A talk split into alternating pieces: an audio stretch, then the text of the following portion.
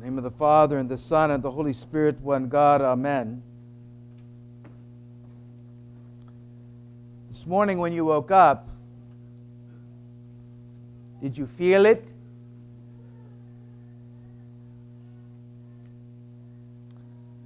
As you began to begin your day, did you feel it? When you started your prayers in preparation for communion, did you feel it? You came into the church. Did you feel it? What am I talking about? Did you feel the mercy of God? Did you feel it? The answer probably is no. Because we just kind of move through the day and not understand that God is every minute, every second of the day, not just giving us mercy, but pouring out His mercy upon us, pouring it out, buckets full. Did you feel it? We pray that, you know, when you come here and then we get encouraged, that we begin to feel that God is merciful, that, that He just, that's His way with us. That's just what He does. You know, we say it hundreds of times during the week, more than a hundred times during the liturgy and the services of the church. and as I was preparing this homily this week, all through uh, uh, Vespers and all through uh, Matins, I was just looking at how many times is referred to God's mercy. Mercy, mercy, mercy. You know, I think sometimes at a wedding, people think we're kind of odd because all we do is say, Lord, have mercy. And, and sometimes we say it three times in a row. If they came to church, they'd actually hear it maybe sometimes 12, sometimes 40, sometimes 100. Why? Because God is trying to get our attention. Has He got your attention yet? I am pouring out my mercy upon you continually. Continually. So, what is this mercy that we get? What, what are we really receiving here from God? I think we have to begin to understand from the very beginning of, our, of the faith, the Christian faith, what God did. Man was estranged from God man was separated from God. Man was dying in his sins. He was falling into more and more corruption, and death completely ruled him. And God had mercy and sent his only begotten Son, who took on corruption and death like a mighty warrior and he defeated it. You know, the hymnody on Great and Holy Saturday. If you've never been to Great and Holy Saturday, you need to come because that day is where you hear God trampling down death by death. You hear it, you see it, you begin to get a sense of it. He defeated death and he joined us to himself so that now that defeat of death, that overcoming of corruption can be ours. That's the mercy you get all the time. The overcoming of death, the uh, conquering of corruption. That becomes your mercy, poured out upon you every minute of every day. The great mercy. So, what is the mercy? The mercy, beloved, is our salvation. God continues to save us all the time. We could almost say, Lord, save me. Lord, save me. Lord, save me. Lord, have mercy. Lord, have mercy. Lord, save me. Lord, have mercy. Lord, save me. You know, sometimes we, we, we I wouldn't say cheapen mercy, but what we want mercy to be is to get us out of trouble, to make us feel better. Well, mercy does that. But its main aim is to save us. God's aim is to save mankind. So, how do we position ourselves in a, a, the place for, for us to receive this mercy? First of all, we see St. Paul position himself to receive the mercy of God. He says, I am the foremost of sinners, but I receive mercy for this reason. I'm the foremost of sinners. Lord, forgive me a sinner, the sinner. I'm the first. I'm the chief. We even say that before we take communion. The chief sinner. The prayer of the publican have mercy on me. That, that bowing in humility before God, have mercy on me.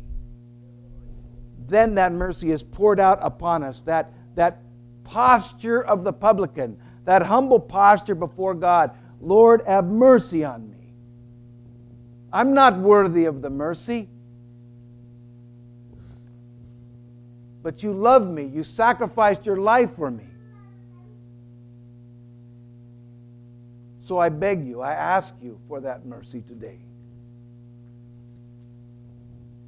And then when we receive the mercy, our prayer in the reception of mercy is whatever besetting us, like the blind man. He, he wanted to what? What did the blind man want? To be healed. And when we beg God, if we're in some circumstance, some issue that's in our life, we beg God to heal it, to take care of it, to fix it. And sometimes that's what God does. He takes that circumstance and He removes it. He, in some way, maybe removes us from it. That's one way His mercy acts because He knows that that healing, that removal from that circumstance is for our salvation. But sometimes that's not how mercy works, as you know.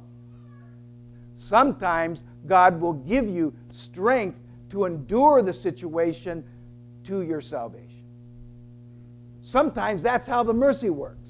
It doesn't remove you, but it gives you strength so that you can endure that situation, that circumstance, even blindness unto salvation. Right, John?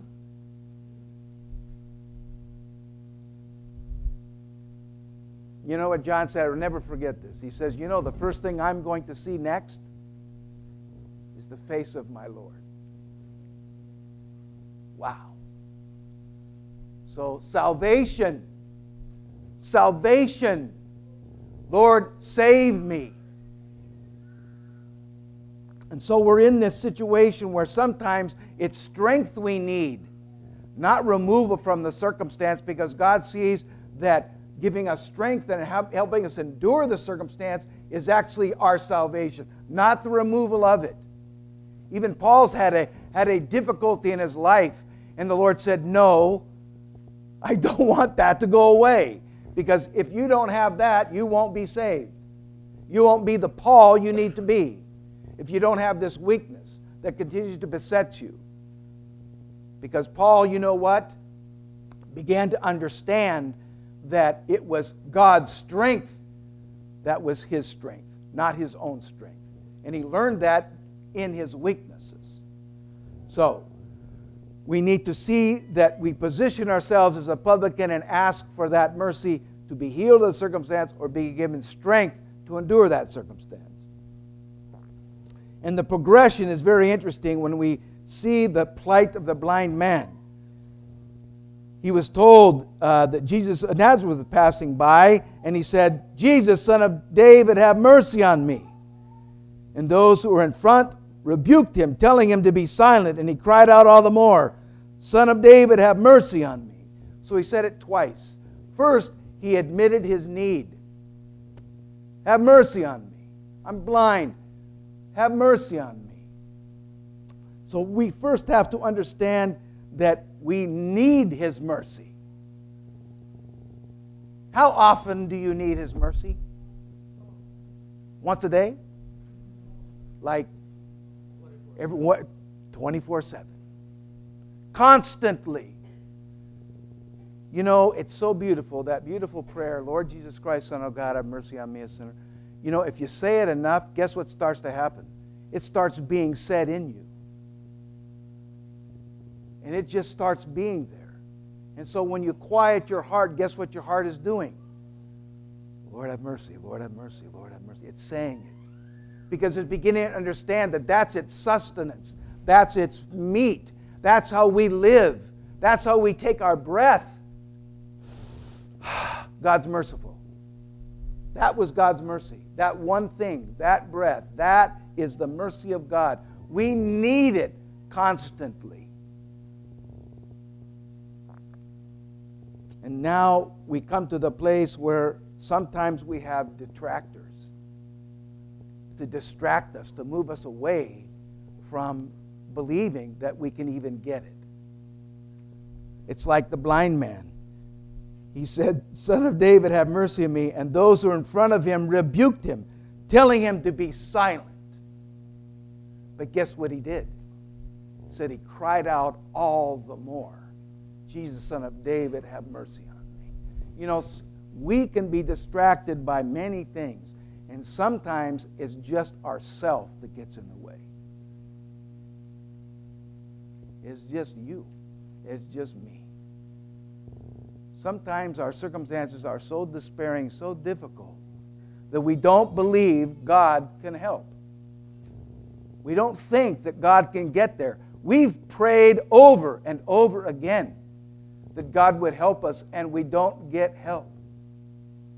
That despairing difficulty is, I'll say this, it's the, it's the seedbed of salvation. Because you become a beggar like no one else has ever begged.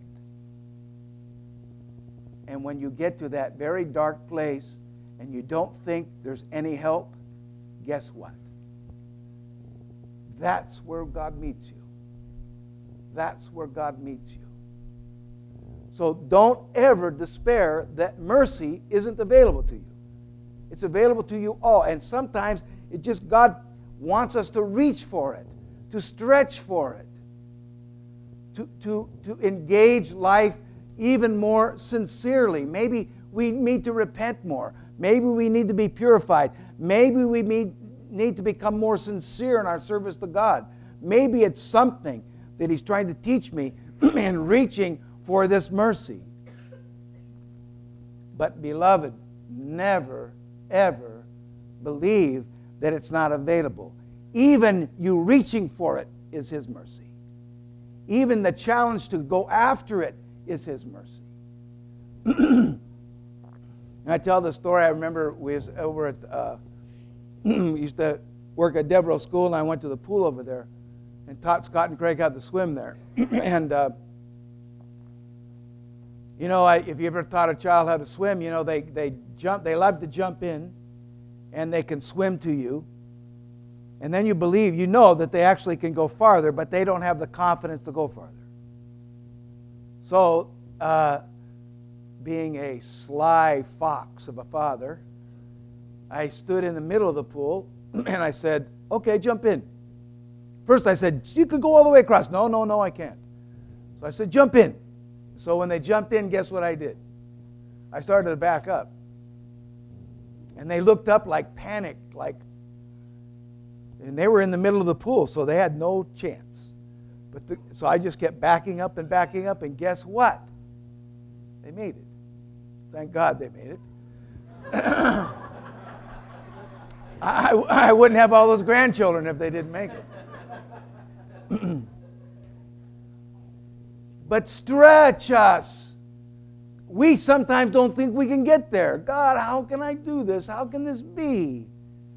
Where's your mercy? Stretch. Stretch. It's there, beloved. It's there in abundance. God never forsakes his people. Never, ever forsakes his people. So you sometimes it's a stretch. Sometimes it seems like it's just not available. But you must understand that it is. You can't your, our faith teaches us that God is saving us constantly. God is merciful constantly to us. So we always can stretch for this.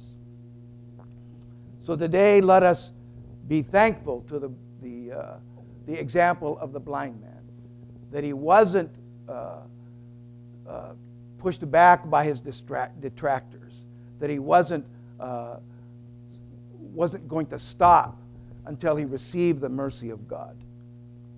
And then he says, the Lord asks still this amazing question. He asks this of the paralytic as well. When the blind man comes to him, he says, What do you want me to do for you? It's like, Are you kidding me? Is it, is it not obvious what, what you want here? You know, I want a chocolate sundae. No, what? What? No, I'm blind. I want to be healed. That question really was a question uh, for the blind man because the Lord was really telling him, He says, if you want to be healed, your life is going to change. Is that what you want? You're going to follow me. You're going to glorify me. Is that what you want? You know, when God's mercy comes to us, beloved, it means we need to not just receive it, but we need to accept the fact that life is going to change when we get it. Are we willing to accept the change? What do you want me to do for it? Are you sure you want this? Because I'm going to expect you to be more dedicated. I'm going to expect you to repent more. I'm going to expect you to be more purified. I'm going to expect you to be more sincere in your service to God. Now, do you want it? See, it's an interesting question. And the Lord was, was begging that from the blind man. And it's so beautiful because the blind man said, I want to be healed. And then it ends with, Receive your sight, your faith has made you well, and immediately received the sight and followed him, glorifying God. And all the people, when they saw it, gave praise to God. So his response was, Yes, I want my life to change. Yes, I want to follow you. Yes, I want to glorify you. So, beloved, may today we accept his mercy. May it be abundantly poured upon us. And may we show our love for God in that we change. We make our life more sincere. We dedicate our life to more purity. May this be so. In the name of the Father, Son, and Holy Spirit.